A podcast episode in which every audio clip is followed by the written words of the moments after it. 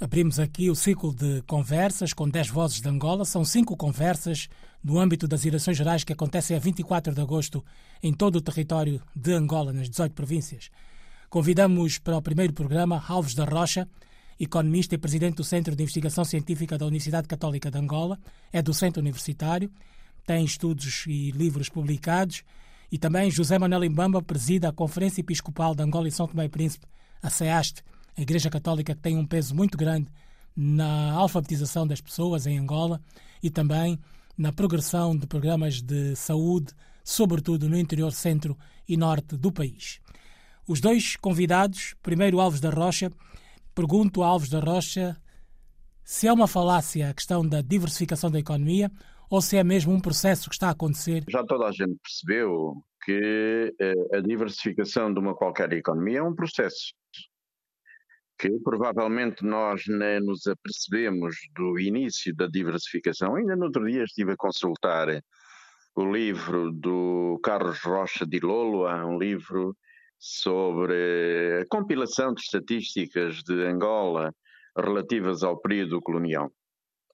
E dá para ver que, eh, de acordo com essas informações estatísticas eh, recolhidas no tempo da administração portuguesa, dá para ver que eh, durante alguns anos da administração portuguesa ocorreram alterações de alguma maneira estruturais eh, sobre eh, a composição da produção em Angola.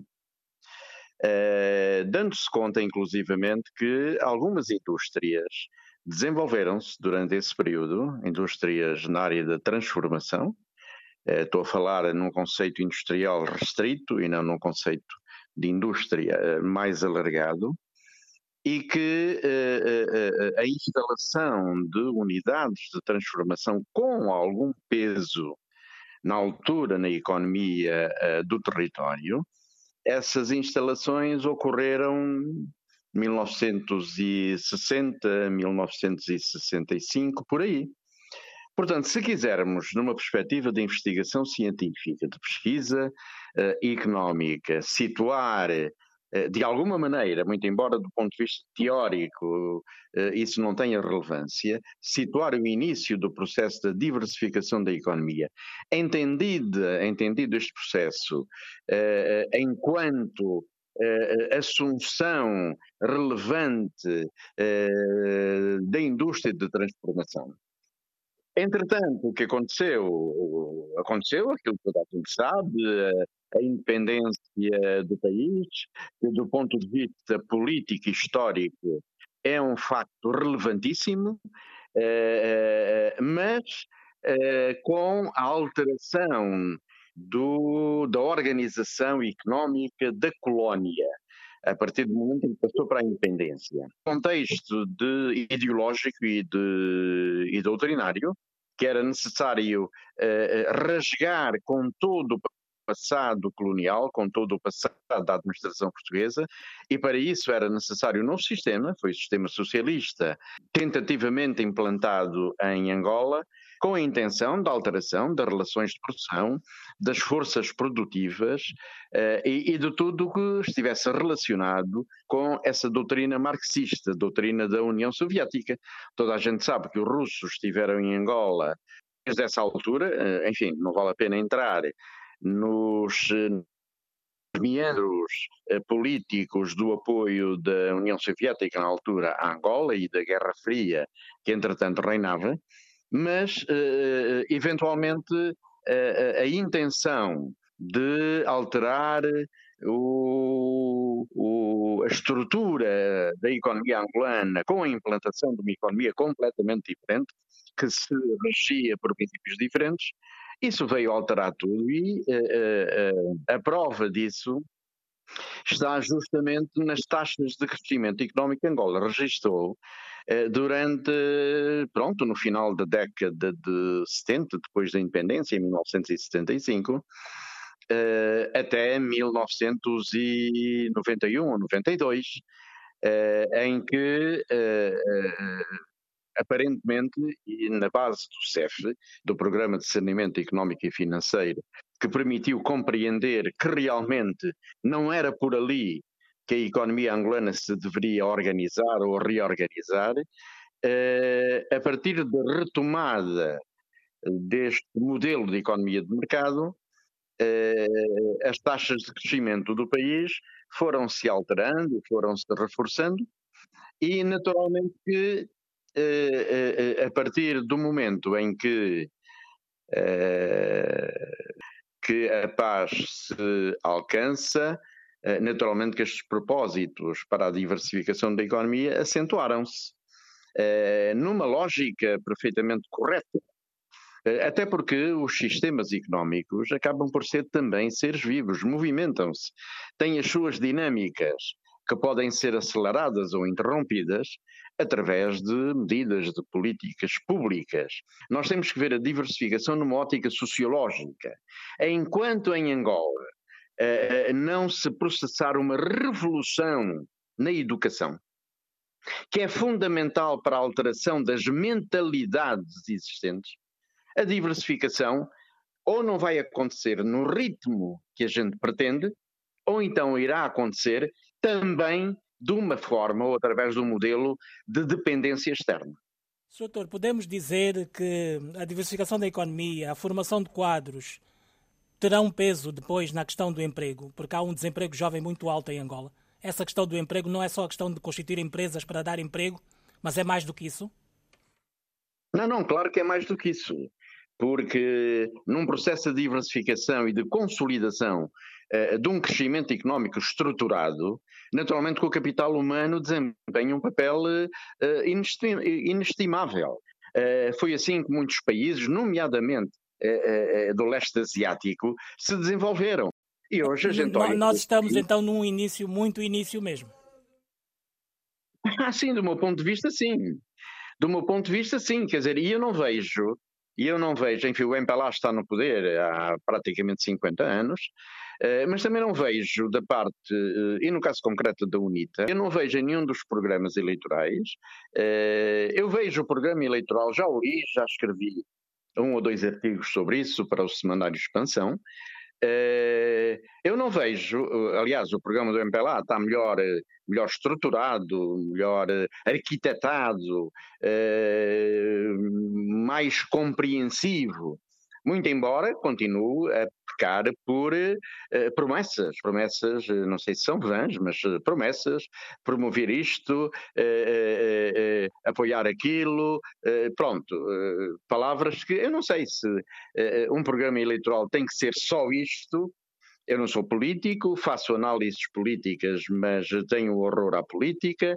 Uh, se um programa eleitoral só será isto, será também a demonstração das vias, dos modelos para se chegar lá. Que no contexto desta revolução da educação, estava-lhe a referir uh, os textos dos artigos que a Alexandra Simeão, que é uma investigadora colaboradora do SEI, que participou no último relatório social que nós elaboramos, Uh, uh, tem uma tecla sensível e ela já foi vice-ministra da, da Educação em Angola durante muitos anos. Ela conhece os aspectos da educação provavelmente como ninguém. Uh, e então uma questão em que ela bate é a questão da criança, do apoio à infância, do pré-primário, porque é aí onde todas as coisas começam. Nós já perdemos quase 50 anos, está a ver? Doutor Alves da Rocha, que... uma última questão, uma última questão. Eu queria saber como é que se baixa a inflação em Angola. Olha, ainda no outro dia escrevi um artigo para o Semanário Expansão e também dei uma entrevista ao Semanário uh, Mercado, em que essa era a questão. E a minha, a minha ótica, e nós já tivemos um período em que a taxa de inflação estava, estava baixa, uh, à volta dos 7%, 7,5%, uh, mas foi um período efêmero não se voltou a registar. E, portanto, no atual contexto, em que Angola não tem, enfim, eu não sei de que maneira é que o governo do MPLA, neste momento, eh, eh, eh, giza o aproveitamento desta folga no preço do barril do petróleo, que, entretanto, e segundo as últimas informações, já começa a apresentar uma tendência de decrescimento.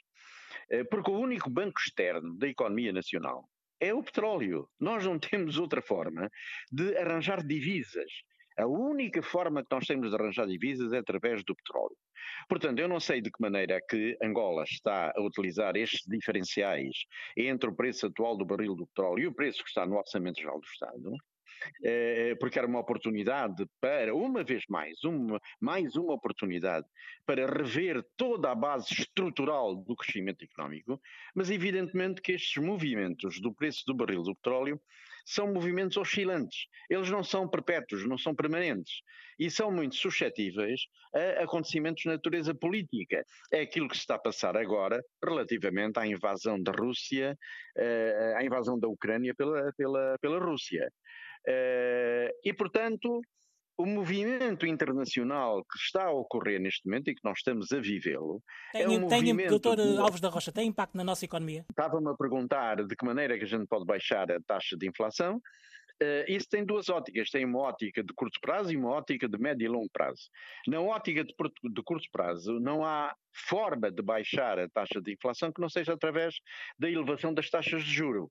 Eu não sei se este mecanismo da política monetária ou da economia monetária funciona em toda a sua amplitude em Angola, país com estruturas financeiras e económicas e produtivas eh, eh, frágeis e distorcidas, mas se a gente for consultar os manuais de macroeconomia, eh, eh, a curto prazo, uma das modalidades é realmente jogar a taxa de inflação com a taxa de juro, no sentido de aumentar esta para ver se por seu intermédio, se consegue controlar a taxa de inflação em valores economicamente atrativos e socialmente comportáveis. Agora, José Manuel a mensagem da Igreja Católica é o presidente da Conferência Episcopal de Angola e São Tomé e Príncipe. Seu bispo é o bispo de Saurimo, na Lunda Sul. Qual é a mensagem que deixa neste momento de campanha, uma vez que estamos a viver um momento de alguma tensão no país? De muita expectativa em relação ao futuro. O próximo governo, se será da UNITA, será do MPLA. Qual é a mensagem da Igreja Católica neste momento crucial da história de Angola? Neste momento, é sempre um papel de conciliação, um papel de mediação, um papel de ponte. É o papel que nos cabe enquanto presença estável nesta sociedade e presença que tem apelado sempre à fraternidade, à paz, à reconciliação, à unidade, ao diálogo. Papel este que nos cabe eh, enquanto pastores, enquanto vigilantes e sentinelas eh, desta sociedade, naquilo que o bem, a justiça, a paz dizem respeito. Por isso, nesta fase muito importante para o país, eh, o nosso papel não é mais senão aquele de nos assumirmos como educadores, educadores cívicos, nos assumirmos como protagonistas eh, eh, no ajudar a que os protagonistas todos políticos tenham mentes abertas eh, ao acolhimento, ao convívio plural, à, à tolerância e àquela amizade social que afinal deve ser construída mesmo depois eh, das eleições.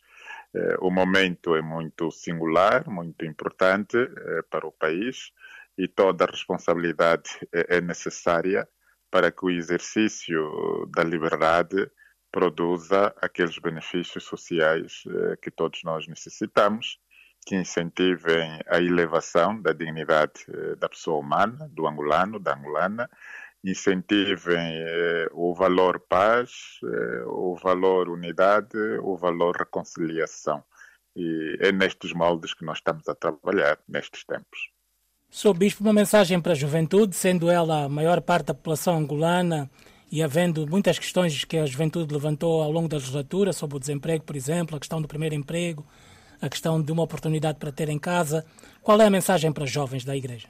A mensagem tem sido sempre uma mensagem de esperança para que a juventude não caia no desespero, não caia na frustração, não caia na desesperança, eh, que acredite nas suas capacidades, na sua inteligência e, e, e em tudo aquilo que tem como prerrogativas para poder ter uma participação ativa, responsável e consciente eh, na construção desta sociedade irmanada que todos nós pretendemos. Por isso, encorajamos-la a, a, continuar a empenhar-se no estudo, a empenhar-se eh, no enriquecimento espiritual e interior, eh, para poder eh, injetar na sociedade valores eh, que ajudem a todos a, a, trabalharmos, a nos empenharmos, a, a empreender para o bem comum, para a dignidade de todos.